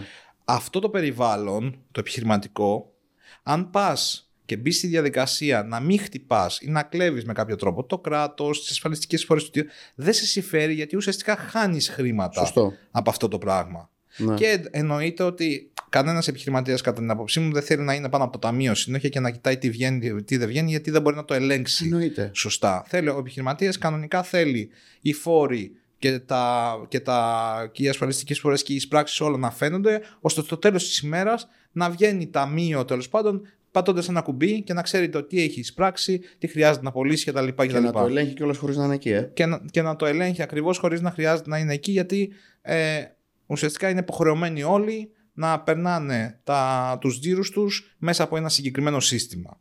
Ε, εγώ είμαι της άποψης ότι όταν υπάρχει αυτό το, το, το πλάνο, δηλαδή όταν φτιάξεις ένα σύστημα στο οποίο, το φορολογικό σύστημα, το οποίο μπορεί να αφορά και τους φόρους που είναι στα ποτά και τους φόρους που είναι στα, στην, ε, στην επιχείρηση και τις αντίστοιχες εισφορές ή φορολογίες που μπορεί να έχει ο εργαζόμενος, να μπορείς όλα αυτά αν φτιαχτούν με τέτοιο τρόπο ώστε να σε συμφέρει να το κάνεις, γιατί στην Ελλάδα αυτή τη στιγμή με 40% σχεδόν ασφαλιστικές εισφορές, ε, εντάξει η φορολογία τώρα έχει πάει στο 22% από 29 και 33 που ήταν κάποτε ενδεχομένως να είναι καλύτερα, αλλά το ΦΠΑ παραμένει ας πούμε σε υψηλό αλλά και ποσοστό. Και, και τους έμεσους φόρους όμως, που αυτό είναι το πρόβλημα. Οι εισφορές αλληλεγγύης, τους κάψαμε νομίζω. όχι, όχι. Ε, νομίζω ότι τέτοια θέματα θέλουν να συζητάνε το κοινό μας τουλάχιστον και πιστεύω ότι υπάρχει κόσμος ο οποίος θα ήθελε να μαθαίνει ε, ε, τέτοιες, τέτοιου είδους πράγματα. Ε, εγώ τέλος πάντων σαν επιχειρηματίες και σαν επαγγελματίες της, της εστίασης αυτό που ε, θεωρώ είναι ότι μιλώντας με, με κόσμο από την αγορά ότι αν το περιβάλλον φτιαχνόταν με αυτόν τον τρόπο δηλαδή αν έπεφτε ας πούμε το ΦΠΑ στην, ε, στην εστίαση αντί για το 13% που είναι τώρα στα τρόφιμα και στα τέτοια κατέβαινε όλο το ΦΠΑ σε όλα τα προϊόντα κάτω από το 10% θα είχαμε πολύ λίγο ε, Εγώ να σου πω τι θα μαύρη έκανα. πώληση, ας το πούμε έτσι. Αν, Ναι. κατέβαινε, αν κατέβαιναν οι, οι, οι ασφαλιστικές εισφορές σε κάποιους τομείς, στο δικό μας το επάγγελμα με κάποιο τρόπο, θα μπορούσαν όλοι οι εργαζόμενοι να ήταν ασφαλισμένοι, γιατί δεν θα συνέφερε τον επιχειρηματία ή τον εργαζόμενο αντίστοιχα να δουλεύει μαύρα, το οποίο εγώ θεωρώ ότι είναι πρόβλημα αυτό, δηλαδή το ότι ένα μεγάλο ποσοστό, ένα, όχι μεγάλο, ένα ποσοστό τέλος πάντων των πωλήσεων είναι ε, ανεπίσημοι, ας πούμε, ανεπίσημες πωλήσεις που δεν φαίνονται πουθενά. Αντίστοιχα, ένα, ε, ένα αρκετά, αρκετό ποσοστό είναι ε, σε, σε εργαζόμενους οι οποίοι υποασφαλίζονται για το λόγο το ότι τώρα πρακτικά ίσως δεν είναι και τόσο, πώς το να πω, δημοφιλές να το πει κάποιος, αλλά είναι πολύ δύσκολο μια επιχείρηση στην εστίαση να είναι νόμιμη 100% και να μπορεί να επιβιώνει. Ε, εντάξει, αυτή είναι η Αντίστοιχα. αλήθεια. Κοίτα, δεν, τώρα δεν είναι πυρηνική φυσική, δηλαδή είναι τρία πράγματα που φαντάζομαι όλες οι κυβερνήσεις τα ξέρουν, αλλά δεν είναι διατεθειμένη κάποια, να- καμία να τα κάνει. Ε, εγώ θεωρώ ότι αν μειωθεί η φορολογία να πάει 10-13%, τρώει κάτι; Έχω την εντύπωση ότι κάνει κάτι, αλλά τι Κάτι μασάει, δεν πειράζει. Μιχάλη, τη βλέπεις; Έχω μαζέψει τα πάντα. Μουφάκι, Α, εντάξει, δεν πειράζει. Ας... όλα καλά. Ελπίζω να μην τρώσει τίποτα, Τέλεια. το οποίο να μην να Όχι, σε κάνει μια χαρά. ένα τέτοιο. Ένα που είναι το μάζεψα. Μια χαρά. Εγώ θα μείωνα τη φορολογία. Εγώ, εντάξει, μιλώ εγώ. Αν μειωθεί η φορολογία, πάει 10-13%. Μειωθεί το ΦΠΑ, πάει στο 7%. Και στο λέω 7 γιατί είναι συγκεκριμένο. Συνδεθούν οι ταμιακές με τα POS. Εντάξει, και με πιάσει να κλέβω. Πρώτη φορά πρόστιμο, καλό πρόστιμο. Δεύτερη σου παίρνω την άδεια. Δηλαδή, εγώ αν βγάζω 100, εννοείται οι ασφαλιστικές εισφορές πρέπει να μειωθούν και να βρεθεί. Γιατί είναι μεγάλο κόστος, έτσι, μεγαλύτερο από το ΦΠΑ οι ασφαλιστικές εισφορές. Να βρεθεί ένας Δηλαδή, τρόπος που να είναι 17%, πιο ναι. δίκαιο. Δηλαδή και ο εργοδότης επιβαρύνεται τώρα και ο εργαζόμενος πληρώνει κάποια χρήματα που δεν έχει και τις ανάλογες καλύψεις εδώ που τα λέμε. Θα προτιμούσα λοιπόν, εγώ το έκανα για δύο χρόνια, είχα ιδιωτική ασφάλεια στους υπαλλήλους μου. Και πολλοί από αυτούς την κράτησαν κιόλας μετά. Ε, συνδέεις λοιπόν τις ταμιακές με τα POS όπως λέει να το κάνει αν με πιάσεις κλείσε με αλλά μην με φορολογείς τώρα στο σύνολο με τους έμεσους 30 και 35% όταν τα ποτά έχουν ανέβει την τελευταία τριετία, τετραετία 40% Ναι. Ο, ο, ο, ένας από τους... ε, Ένας Όταν από τα τους... ενίκια, συγγνώμη, σε διακόπτω στην κλειφάδα για παράδειγμα, μόνο πάνω πάνε και όχι κάτω. Δηλαδή τώρα το κράτος θεωρεί ότι όσο πιο πολλά χρόνια είσαι, τόσο πιο πολλά βγάζεις. Δεν είναι έτσι. Μία χρονιά είναι καλή, η άλλη δεν είναι. Ε, Αυτό είναι το ελεύθερο επάγγελμα. Ναι. Στο, στο, στο, στο, στο θέμα της φορολογίας, σε- στο θέμα της φορολογίας τώρα, σε ό,τι αφορά τα ποτά συγκεκριμένα, στην Ελλάδα, ένα από τα πράγματα τα οποία... Ε, Στα ποτά έχουμε ΦΠΑ πάνω στον ειδικό φόρο. Είναι πρωτοτυπία ελληνική. Δεν νομίζω να γίνει σε άλλη χώρα αυτό. ναι, πάνω στο τέτοιο, πάνω στο... Άμα δηλαδή ε, ψάξετε λίγο το, το κομμάτι το πώς σπάει η αξία ενός μιας φιάλης, έχεις ας πούμε για ένα... Καθαρή σα- αξία ειδικό φόρο Ναι, και τα μπαίνει και, το και, ΦΠΑ. και ΦΠΑ Δηλαδή, πάνω στον ειδικό φόρο. Ναι, δηλαδή εντάξει. έχει ένα 10 ευρώ σε ένα 40 αλκοολούχο το οποίο σου έρχεται κατευθείαν από το κράτος. Μα Ε. η μισή αξία είναι φόρη. Ναι, σε ένα, σε ένα απλό προϊόν μπορεί και περισσότερο κάποιες φορές. Ναι. Ε, αν αυτά τα πράγματα. Τώρα, σε σχέση αντίστοιχα αυτό το πράγμα, σε σχέση ας πούμε με την Κύπρο ή την Ισπανία ή την Ιταλία, στην Κύπρο είναι 2,5 ο ειδικός φόρος, ο αντίστοιχος στην Ελλάδα είναι 7,14. Ε, στην Ιταλία και την Ισπανία είναι κάτι παρόμοιο, ρε παιδί μου, κάτω από 3 ευρώ αναφιάλη, 40% αλκοόλ. Οπότε στην Ελλάδα είναι λίγο το περιβάλλον λίγο πιο δύσκολο. Ε, βασικά πολύ πιο δύσκολο. Ε, πάμε λίγο να... Να σου πω, για να το κλείσουμε, sorry που σε διάκοψα. Νομίζω ότι το ελεύθερο επάγγελμα στην Ελλάδα τιμωρείται κατά κάποιο τρόπο. Ναι, συμφωνώ σε αυτό. Σε, ε, ε, αρκετά χρόνια και, και, και πιστεύω ότι ο λόγος που γινόταν αυτό είναι ότι Αυτό να Ε, διαφύγει. εγώ αισθάνομαι ότι αισθάνομαι και αισθάνομαι, αισθάνομαι εγώ είμαι επιχειρηματίας τα τελευταία 10, 16 χρόνια. Ωραία. Τα τελευταία 16 χρόνια για πάρα πολύ μεγάλο χρονικό διάστημα αισθανόμουν ότι δεν με εμπιστεύεται το κράτος μου. Δεν θέλει να πιστέψει ότι μπο- θέλω να δουλέψω όσο πιο καλά γίνεται. Προσπαθεί ε, πάντα να βρει έναν τρόπο για να μπορέσει να δικαιολογήσει σε εισαγωγικά ε, κάποια χρήματα τα οποία χρειάζεται να πάρει από μένα. Εντάξει. χωρίς Από να την υπάρχει άλλη, ένα- όλοι προλάβαμε. Εγώ τουλάχιστον τα έχω δει με τα μάτια μου, τις μαύρες σακούλες με τα λεφτά να φεύγουν από τα μαγαζιά, έτσι. Ναι. Αλλά ταυτόχρονα μην σταυρώνουμε την εστίαση ότι είναι κλέφτες και δεν λέμε για τον υδραυλικό, για τον ηλεκτρολόγο, για τον γιατρό, το συνεργείο αυτοκινήτων και όλα αυτά τα ελεύθερα επαγγέλματα. Ναι, γενικότερα, γενικότερα Έχεις φαίνεται ότι τοποποιηθεί υπάρχει. δηλαδή η εστίαση. Έχει, έχει βγει μια τάση που να γενικότερα, όχι μόνο για την. ε, ε, πιστεύω ότι δεν είναι μόνο για την εστίαση, είναι και για όλα τα. Για όλες τις υπηρεσίες γενικότερα, δικαιολογημένα και αδικαιολόγητα, ναι. Από την άλλη, βέβαια, όταν έχεις ένα περιβάλλον το οποίο είναι πολύ εχθρικό για την, γενικότερα για την επιχειρηματικότητα, είναι λογικό να μένουν στον κλάδο Ναι, αυτοί ναι. οι οποίοι μπορούν και την παλεύουν ακόμα με αυτή την κατάσταση. Εννοείται. Και εμείς, εμείς, βάζω τον εαυτό μου μέσα γιατί θεωρώ ότι και εγώ είμαι σε αυτή την κατηγορία που προσπαθούμε να δουλέψουμε λίγο πιο σωστά. Ε, ουσιαστικά τρώμε το αγκούρι και όλο το υπόλοιπο των φόρων, των εισφορών και όλα τα υπόλοιπα πράγματα. Πάμε να αλλάξουμε λίγο θέμα τώρα γιατί νομίζω το βαρύναμε λιγάκι. Το δώρο. Ναι, μπράβο ρε εσύ. Έχουμε και δώρο. Λοιπόν, έχουμε δώρο, ναι. Ε, Ένα κιλό μπριζόλες για τη μούφα. ένα, ένα κιλό μπριζόρες για τη μούφα από το κρεοπολείο της Γυντινάς και ένα, και ένα ωραίο μπουκαλάκι το οποίο φτιάξαμε, ε, μια ωραία φιάλη την οποία φτιάξαμε ως Athens Bar Show. Α, τι ωραία. Ένα single cask από την Γκιάννα, συγκεκριμένα το 2011. Δημιουργήσαμε πού; Όχι, δεν- Θα το αφήσω εδώ. τσακίσει η μούφα. Θα άμα το, θα το αφήσετε αφήσω κάτω. εδώ και θα το δώσω μετά στον ε, Ξαβιέ. Λοιπόν, Ξαβιέ, σου έχω εδώ Ναι. ένα δωράκι το οποίο είναι ένα Plantation Guiana 2011. Τέλεια. Ε, ένα μπουκαλάκι το οποίο φτιάξαμε ως Athens Bar Show. Ε, εμφιαλώσαμε τέλος πάντων ως Athens Bar Show στη συνεργασία με το Plantation ε, και την εταιρεία Τσακνάκης ε, για φέτος για το Athens Bar Show. Είναι η πρώτη φορά που κάνουμε κάτι τέτοιο. Α, η Μούφα πήρε κατευθείαν Θέλει να πιει μάλλον. Θε θες να πιεις μουφά. Έχουμε και το λογοτυπάκι μας εδώ, δεν ξέρω τώρα αν φαίνεται. Εδώ. Τέλειο. Το λογοτυπάκι μας πάνω στη Μπράβο. φιάλη. Είναι ένα Γκιάνα ρούμι, ένα ρούμι από την Γκιάνα, ε, ε, 12 ετών, παλαιωμένο και τελειωμένο Ναι. σε βαρέλια Big Pit από το Άιλα, που σημαίνει ότι είναι και γλυκούλικο έτσι ενδιαφέρον. Άψογα. παλέτια. Είναι 49 Τέλεια. και έχει και Ξέρεις- αρώματα από τύρφη. Είναι πάρα Ξέρεις πολύ τι ωραίο. κάνω εικόνα τώρα; ε; Γυρίσω στην Κρήτη, κάστανα στην ξυλόσομπα και ρουμάκι. Αυτά είναι. Ναι, αυτό ακριβώς. Και ένα πουράκι.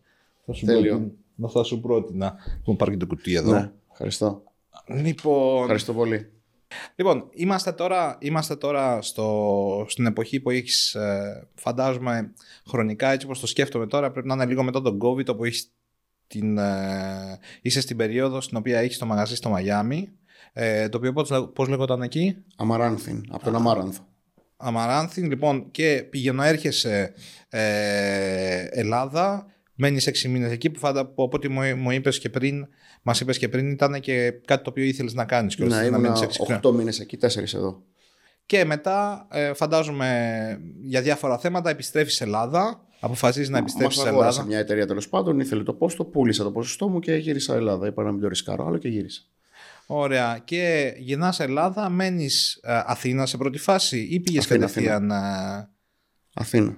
και μετά αποφάσισες να πας ε, να, πο- πο- πότε αποφάσισες να αλλάξεις και να πας στην ε, Κρήτη να μείνεις και για ποιο Α. λόγο το, το Κοίτα. ήθελες να το κάνεις αυτό; Η Κρήτη είναι ένα, ένας πολύ μεγάλος τόμος, γιατί σου λέω την Κρήτη την αγαπώ και πάω χρόνια, τον οποίο δεν τον είχα διαβάσει. Ας το πω έτσι λίγο περιγραφικά για να καταλάβεις. Ξεκίνησα το, το πρώτο κεφάλαιο γνωρίζοντας μια κοπέλα, πολύ συναρπαστικό κεφάλαιο, πολυσέλιδο, όχι πολυσέλιδο, γραμμένο πολύ έντονα, χαμογελάω τώρα, πολύ έντονα, αλλά πολύ μικρό κεφάλαιο. Δηλαδή, σαν να διαβάζεις ένα μυθιστόρημα, να σε συναρπάζει το πρώτο κεφάλαιο και να τελειώνει απότομα, σαν μια αυτοτελή ιστορία. Οπότε τελείωσε αυτή η ιστορία και τώρα ξεκινάω το επόμενο κεφάλαιο της Κρήτης. Τι θέλω να πω με αυτό; Ε, την ήξερα την Κρήτη, την γνώρισα καλύτερα εννοείται με αυτή την κοπέλα που δεν προχώρησε για χύψη λόγους αλλά είναι τόσο ωραίος τόπος, το λέω πραγματικά, βέβαια πρέπει να σου αρέσει και η φάση αυτή. Ε, Μου αρέσει η Κρήτη πολύ; ναι, σε κάποιους δεν αρέσει. ας πούμε. Όχι, μου αρέσει πολύ Εμένα μου αρέσει η φάση της Κρήτης. Έχει ωραίο φαγητό, έχει ωραίους ανθρώπους, έχει ωραία βόλτα, έχει βουνό, έχει θάλασσα. Είμαι σε αυτό. Τώρα, πώς κατέληξα εκεί; Και πώς αφήνεις ε, τρία μαγαζιά στην Αθήνα Ναι, θα στα πω όλα. και αποφασίζεις και φεύγεις από την Αθήνα που έχεις έδρα, είναι οι επιχειρήσεις σου εδώ και αποφασίζεις και πας σε μια άλλη πόλη να μείνεις μόνιμα. Ναι. Όχι απλά να πας να μείνεις για κάποιο Ναι, διάστημα. Δεν μονιμότερο του προσωρινού λέει. Ναι, Μόνιμα, τέλος πάντων, ναι, σταθερά. ναι, ναι, παιδί μου. μόνιμα, καλά το λες. Όταν έχεις νοικιάσει ένα σπίτι εκεί και είναι η ζωή σου και θες να κάνεις πράγματα, ναι, μόνιμα λέγεται. Μμ. Φαντάζομαι. Κοίτα, ε, εγώ είμαι 45 χρονών τώρα αυτή τη στιγμή. Και όπως είπα δουλεύω από τα 14-15.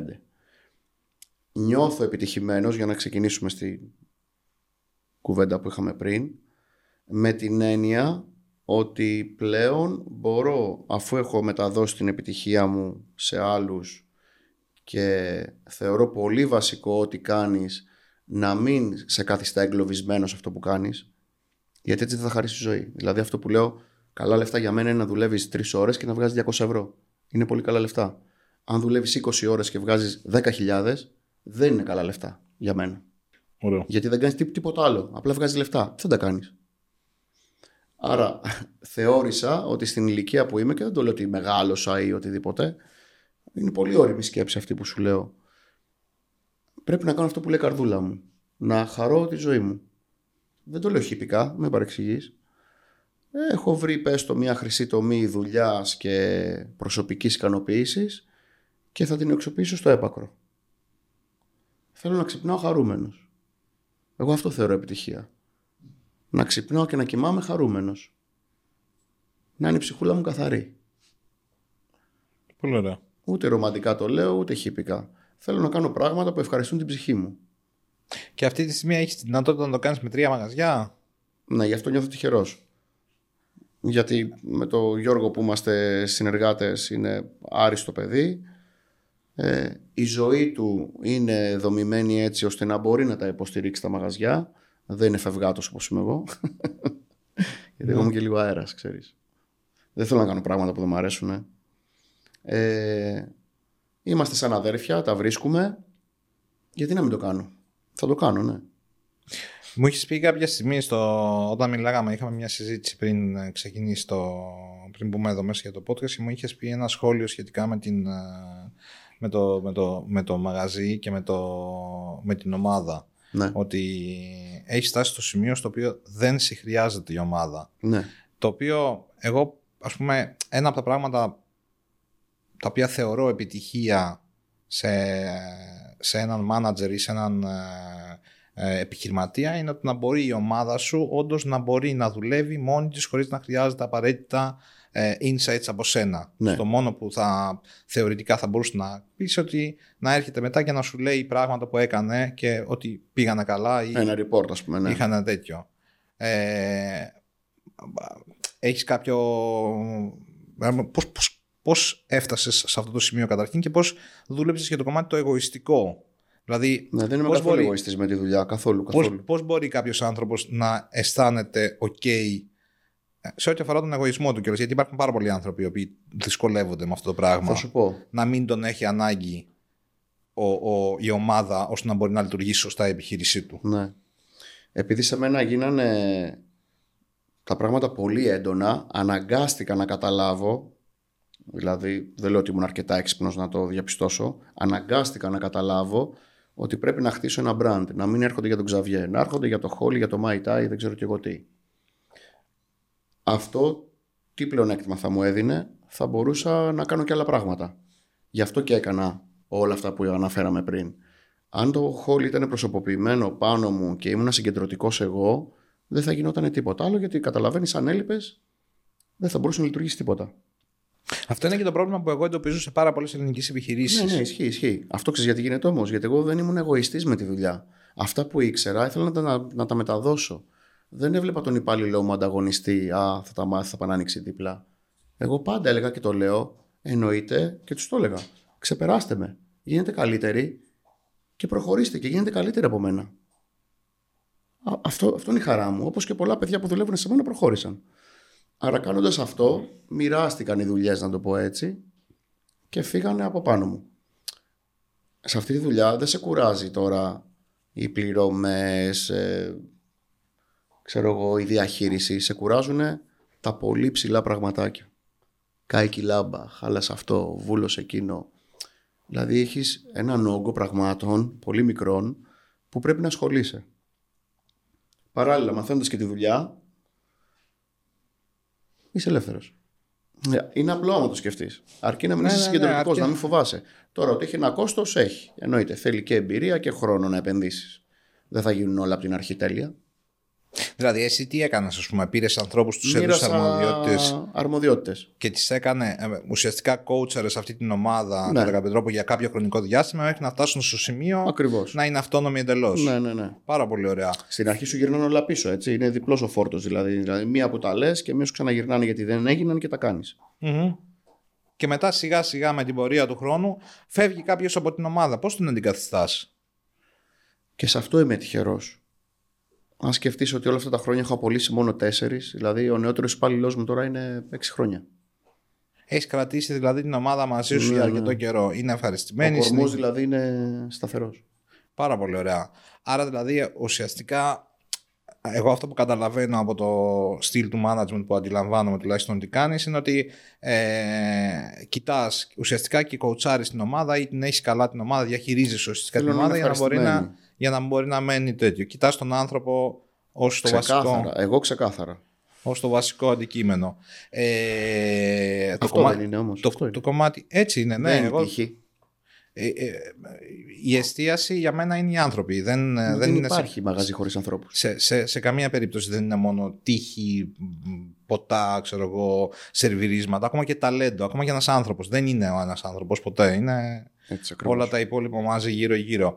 Ε, έχεις λοιπόν ε, σταθερή ομάδα, η οποία σταθερή ομάδα έχει κάτσει μαζί σου για αρκετά χρόνια, είναι μαζί σου, είναι ευχαριστημένη, συνεχίζεις και μεγαλώνει και η ίδια ενδεχομένως Σωστά. ε, μέσα από τα δικά σου τα κανάλια για τους οποίους τους εξελίσσεις σε αντίστοιχα πόστα, δηλαδή ανοίγει κάποιο μαγαζί, ανοίγεις κάτι ναι, τους καινούριο. αξιοποιείς ανάλογα Ε, με τις ικανότητες του καθενός. Πάρα πολύ ωραία. Ε, το κομμάτι του να, δια- το, το, το να εμπιστευτείς αυτόν τον κόσμο σε ό,τι αφορά το οικονομικό, πώς βγαίνει; Αυτό είναι άλλο έργο. Έχεις ας πούμε βρει κάποιο, έχεις εντοπίσει κάτι στο οποίο ας πούμε είχες αντιστάσεις στην αρχή και τελικά δούλεψε καλά; Αντιστάσεις όχι, αλλά και με έχουν κλέψει οι υπαλληλοί μου και αρκετά χρήματα και ο λογιστής μου με έκλεβε κάποια περίοδο. Τα έχω περάσει δηλαδή αυτά. Αλλά πρέπει να, να, να συνειδητοποιήσουμε ότι για να γίνει κάτι πρέπει να συμπράξουν πολλοί παράγοντες. Δηλαδή για να σε κλέψει κάποιος, αν έχεις δομές σωστές στο μαγαζί σου έτσι, δεν μπορεί να σε κλέψει μόνος του. Επίσης πάντα πίστευα εγώ ότι αν είσαι άνθρωπος που θα χαλάσει το όνομά του κλέβοντάς μου 10 ευρώ την ημέρα θα σε αφήσω να το κάνεις. Αν είναι αυτή η πάστα σου. Άρα θα δηλαδή το βρεις μπαίνεις- μπροστά σου. εμπιστεύεσαι, εμπιστεύεσαι τον κόσμο σε βαθμό στο οποίο να μην μπορεί να σου κάνει πολύ μεγάλη ζημιά εννοείς. Δεν μπορεί να σου κάνει μεγάλη ζημιά αν έχεις δομές. Το να σε κλέβει 10 ευρώ τη μέρα μπορεί. Αλλά αν σε πιάσω παράδειγμα να κλέβεις, θα έχεις χαλάσει το όνομά σου για 10 ευρώ. Δηλαδή, κάτω λίγο εικόνα αυτό. Ναι, αν, ναι, ναι. αν μου τα ζητήσεις, θα σου τα δώσω. Ναι. Άρα αυτό μου δείχνει ότι είσαι ένας άνθρωπος που είναι ικανός. Τι να σου πω τώρα, δηλαδή κλέβεις για 10 ευρώ. Ε, Δεν, δεν μπορώ να το χωνέψω. Μμ. Ζήτα τα. Άρα εσένα το κομμάτι το οικονομικό ουσιαστικά ναι μεν φτιάχνεις, τις δο- έφτιαξες τις δομές σου έτσι ώστε να μην έχεις θέματα σε ό,τι αφορά το οικονομικό κομμάτι. Ενώ εμένα... δεν εμέ- κινδυνεύω, ρε παιδί μου, σε βαθμό που να πω ότι θα έχω πρόβλημα. Ναι. Συμβαίνει. Συ- Συμβαίνει και αυτό. Ναι. Ε, ε, και σε ό,τι αφορά τη διαχείριση των οικονομικών, δηλαδή το κομμάτι των, ε, των πληρωμών, των ε, φόρων, των ΦΠΑ, των ασφαλιστικών εισφορών, όλο αυτό το κομμάτι, ναι. των πληρωμών της ΚΑΒΕ και τα λοιπά, τα διαχειρίζεται άλλο στην ομάδα σου ή τη διαχειρίζει, συνεχίζεις και διαχειρίζεσαι; Πλέον ναι, πλέον ναι. Και αυτό που κάνεις, ας πούμε, είναι Εντάξει, να. τώρα μην πούμε ακριβώς τι κάνουμε, αλλά. Όχι, όχι, έναν τελικό Τα διαχειρίζεται ο έλεγχο, ας Γιώργος. πούμε. Ναι, ναι, ναι. Ένα Πολύ τελικό ωραία. έλεγχο.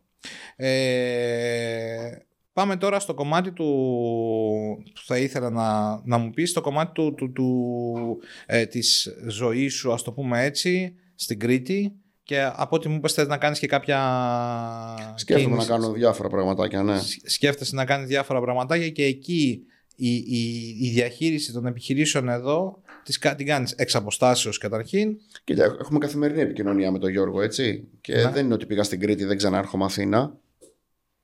Ναι. Ε, ανατακτά χρονικά διαστήματα ανεβαίνω δηλαδή. Θες να μας πεις κάποια πράγματα σχετικά με το τι θα κάνεις στην Κρήτη, με, το, με, το, με, την, ε, με τις κινήσεις που θα κάνεις ή θες να μιλήσουμε περισσότερο για, το, για την αγορά και γενικότερα για το πώς έχει εξελιχθεί τα τελευταία χρόνια που θα ήθελα την Να άποψή σου; μιλήσουμε για ό,τι θέλεις. Ε, τι, ωραία, ας πούμε, ας πούμε πως πάμε στο κομμάτι του ε, Κρήτη, απόφαση αλλαγής πόλης, σου έχει δώσει, από ό,τι μου έχεις πει μέχρι στιγμής, σου έχει δώσει μια καλύτερη ποιότητα ζωής. Για ποιο λόγο θέλεις να μπεις στη διαδικασία που σε ρώταγα κιόλας όταν σε είδα; Ε, τον Ξαβιέ τον είδα σε ένα θέατρο τη Δευτέρα. Το συζητήσαμε λιγάκι και του ζήτησα να έρθει να κάνουμε το podcast γιατί ήταν μέχρι τη Δευτέρα, αν δεν κάνω λάθος, στην Αθήνα. Έτσι δεν είναι, Σωστά. Δευτέρα Τρίτη. Οπότε ήρθε και το κάναμε πριν φύγει για την ε, Κρήτη. Για ποιο λόγο θέλεις να ανοίξεις άλλη μια επιχείρηση εκεί; Άλλη μια επιχείρηση. Δεν είναι άλλη μια επιχείρηση. Είναι κάτι καινούριο σε ένα τόπο που μ' αρέσει και ε, θα καλύψει πάλι μια τρύπα που υπάρχει. Τώρα δεν μπορώ να σου πω Α. λεπτομέρειες, αλλά Γιατί, για ποιο Σίγουρα. λόγο να μπει κάποιος άνθρωπος ο οποίος πάει να ηρεμήσει σε ένα μέρος, έχει μπει στη διαδικασία που τα έχει τακτοποιήσει λίγο και φτιά, έχει φτιάξει μια Σου ζωή. πω. Για ποιο λόγο να μπει στη διαδικασία ξανά να δημιουργήσει μια επιχείρηση, ουσιαστικά να ανακατέψεις τη ζωή σου Δεν ξανά είναι με κάποιο ανακατεύεις. τρόπο ή να της δώσεις και κάποιο. Το να ηρεμήσεις δεν σημαίνει ότι κάθεσαι. Εγώ τώρα δεν μπορώ να βγω στη σύνταξη από τα 45 μου, να το πω έτσι λαϊκά. Κάτι Ναι. πρέπει να κάνω. Κοίτα, το να κάνω ένα άλλο μαγαζί, παύλα, κάτι άλλο στε, στην Κρήτη, στο Ηράκλειο συγκεκριμένα που είμαι τώρα και θέλω, είναι η ασχολία μου να έχω μια σχολεία που μου αρέσει και θα δώσω και την ψυχή μου πάλι και θα είμαι ωραία. Αν με ρωτάς τι θα ήθελα να κάνω, είναι να φύγω αύριο και να γυρίσω σε τέσσερα χρόνια. Να κάνω το γύρο του κόσμου, να πάω που δεν έχω πάει. Να πάρω τη μούφα και το μίτσο και όποιος θέλει ακολουθεί και να ταξιδέψω. ποιος είναι; Είναι ο δεύτερος. Έχουμε άλλο ένα, το μίτσο, τον άφησα σπίτι. Α, αδελφάκι. Ναι, ο Μιτσάρας. Α. Είναι ο καινούριο οικογένειας. Ε, Εγώ μόνο τη μου έχω. δε. ναι. Οπότε το να κάνω κάτι δεν νομίζω ότι θα με γυρίσει πίσω ή θα έρθω πάλι σε ρυθμούς Αθήνας. Α, ναι. Κοίταξε, ξέρεις τι γίνεται; Είναι αυτό που σου λέω. Εγώ δεν θέλω να κάθομαι. Αλλά ταυτόχρονα δεν θα κάνω οτιδήποτε που δεν με ευχαριστεί. Και συνέχεια έχω προτάσεις. Να κάνουμε αυτό, να κάνουμε και να κάνουμε το άλλο. Δεν θέλω, αν ξέρεις. Πρέπει να μου αρέσει. Ωραία. Λοιπόν, πάμε λίγο τώρα στο κομμάτι του, του... σε αυτό που θα ήθελα εγώ να μου πεις την δική σου οπτική για το πώς είδες την ε, αγορά μας να μεγαλώνει. Δηλαδή, να μεγαλώνει, να εξελίσσεται.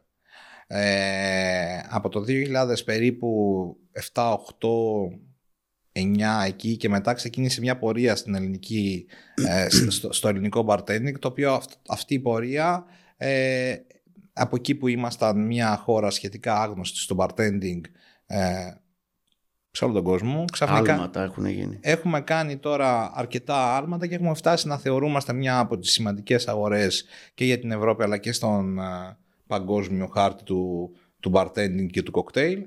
Ε, εσύ αυτό το πράγμα πώς το έζησες, πώς σου, πώς σου φάνηκε, δηλαδή από εκεί που σερβίραμε κάποτε μια μαργαρίτα και ένα ντάκιρι φράουλα και αυτό όπως να είναι, έχουμε φτάσει σε ένα σημείο να έχουμε μαγαζιά όπως είναι το Clamsy στο Line, όπως είναι το, το Bar Negro, τα οποία θεωρούνται, και το Baba Oram, τα οποία θεωρούνται, ε, όχι θεωρούνται, είναι στα top μαγαζιά του κόσμου, έρχονται ξένοι για να δούνε τι συμβαίνει σε αυτά τα μαγαζιά, να πάρουν ιδέες, να προχωρήσουν παρακάτω και το καθεξής.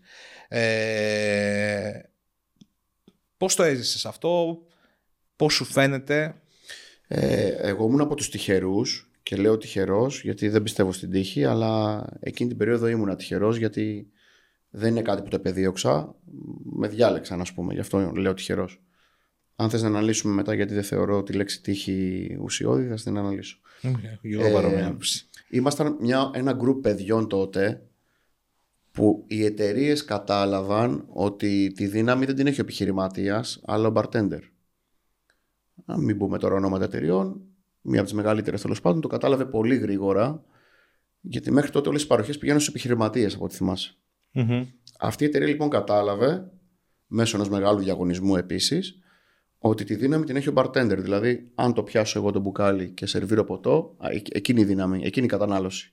Εκείνη τα κυβότια, εκείνη τα χρήματα. Ξεκίνησε και ε, να επενδύει στους bartenders. Εγώ λοιπόν ήμουν από τους τυχερούς αυτήν την ομάδα. Σου πω ενδεικτικά ονόματα.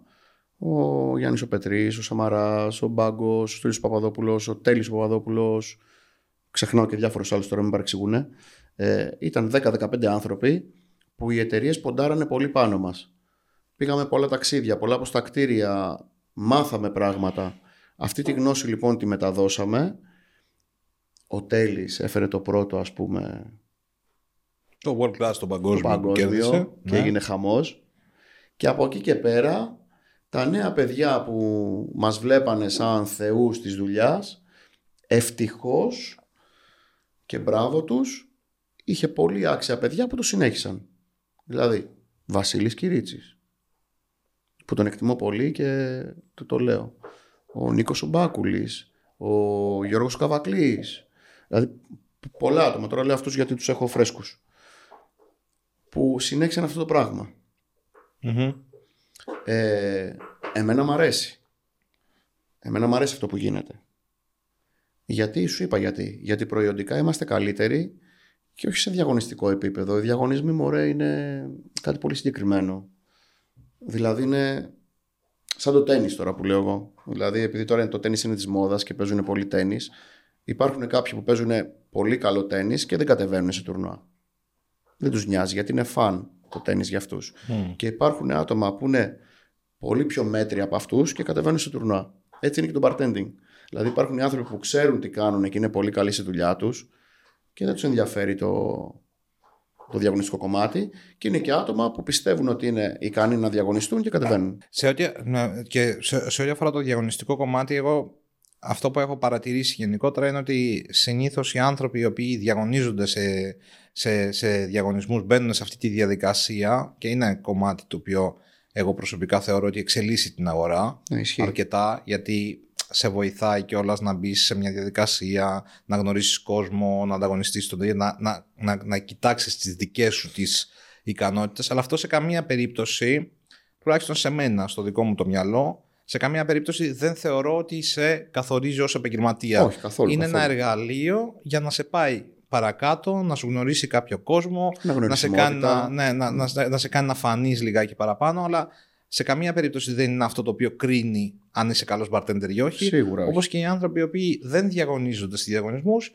δεν σημαίνει ότι δεν είναι καλοί bartenders. Ακριβώς. Έτσι, γιατί ξέρουμε αρκετούς bartenders οι οποίοι δεν έχουν κατέβει ποτέ και ξέρουμε και είμαστε σίγουροι ότι αυτοί, αυτοί οι άνθρωποι είναι πάρα πολύ καλοί επαγγελματίες Ε, ναι. Και υπάρχουν και Ε. άνθρωποι που κάνουν και τα δύο και πετύχανε. ναι, και ήταν και καλοί στη δουλειά τους, ήταν και καλοί στους Ναι. διαγωνισμούς και βγάλανε. Ενδεχομένως αυτό, αυτό, αυτό είναι ένας ε, ένας πιο δύσκολος δρόμος, ας το πούμε έτσι. Ε, σε ό,τι αφορά το συγκεκριμένο κομμάτι και, τον, ε, και, τον, και το διαγωνιστικό και το ε, εκτός διαγωνισμού, ε, εσύ θεωρείς ότι σε αυτή την πορεία από το από το 8-7, 8-9, ξέρω εγώ, μέχρι σήμερα, ποια ήταν τα πράγματα τα οποία δώσανε. Δηλαδή, σίγουρα οι εταιρείες ποτών, επειδή επενδύσανε στους ανθρώπους, αυτό το συμμερίζομαι πάρα πολύ και εγώ. Δηλαδή, θεωρώ ότι ε, το ότι ακριβώς μπήκαν στη διαδικασία να εκπαιδεύσουν ανθρώπους, μας βοήθησαν ε, να εξελιχθούμε σαν επαγγελματίες στον, χα- στον κλάδο, όπου, όπου μπαίνει, όπου επενδύονται χρήματα στην, στην εκπαίδευση, κατά την άποψή μου, γενικότερα αναπτύσσεται ε, το αντικείμενο και το κομμάτι. Ε, ποια άλλα πράγματα θεωρείς κομβικά σημεία που βοήθησαν την αγορά μας να εξελιχθεί και να φτάσει σε αυτό το επίπεδο; Και μιλάμε για το bartending και τα cocktail κυρίως, γιατί έχουμε αναπτυχθεί και στο φαγητό, έχουμε αναπτυχθεί και, σε, και στις υπηρεσίες και στα ξενοδοχεία μας έχουμε μεγαλώσει, αλλά συγκεκριμένα στο κομμάτι του ποτού. Πού πιστεύεις, τι πιστεύεις ότι είναι- ήταν ε, αυτό που βοήθησε τέλος πάντων, να ανέβει όλο αυτό το κομμάτι; Νομίζω το lifestyle που υπήρχε πριν την κρίση.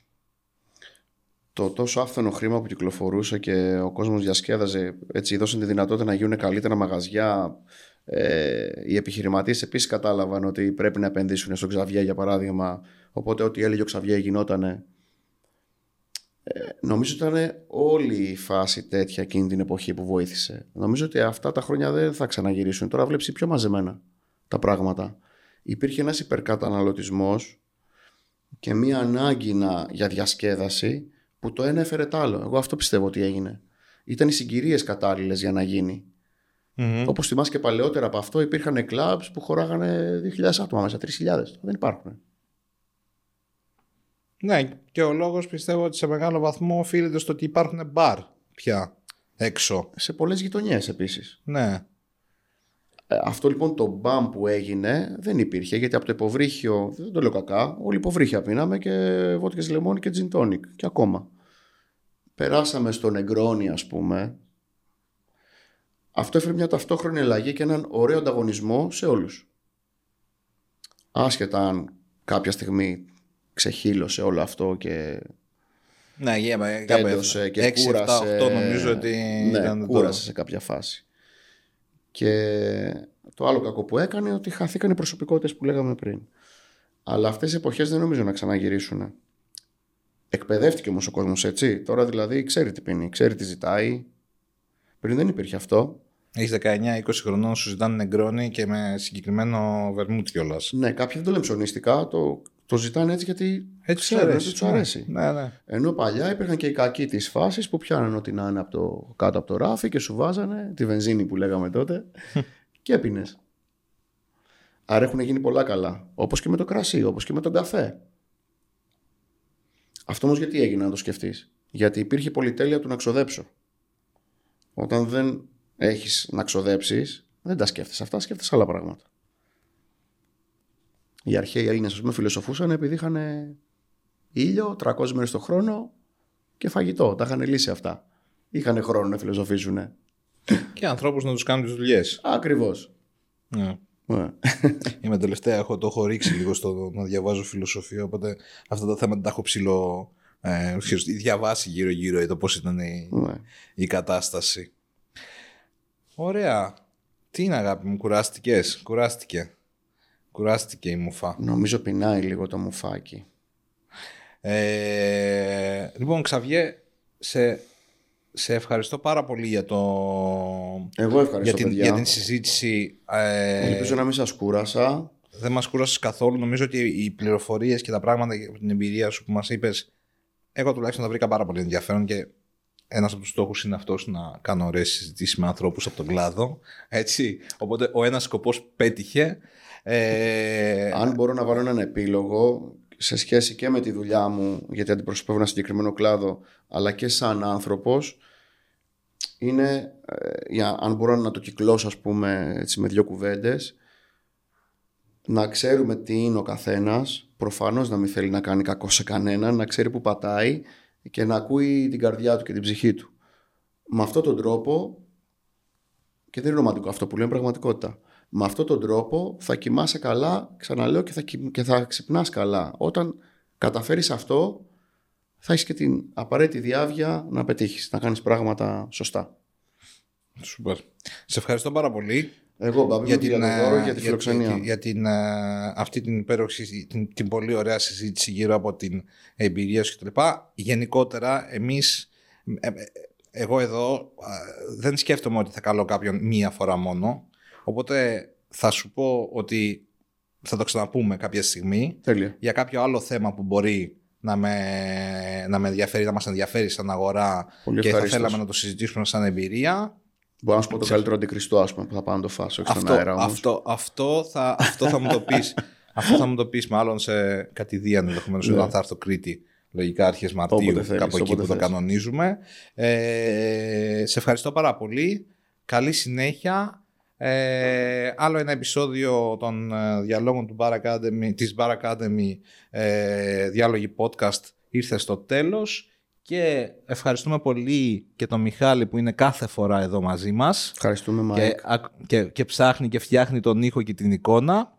Σε ευχαριστώ πολύ, ε, Ξαβιέ. Εγώ ευχαριστώ για την πρόσκληση. Ήταν και, πολύ τα, ωραία. και τα ξαναλέμε από κοντά στην Κρήτη κατά πάσα πιθανότητα, αν όχι ε, εδώ την επόμενη φορά Όποτε που θα θέλεις. έρθεις. Σε ευχαριστώ πολύ. Ευχαριστώ κι εγώ. Γεια σας.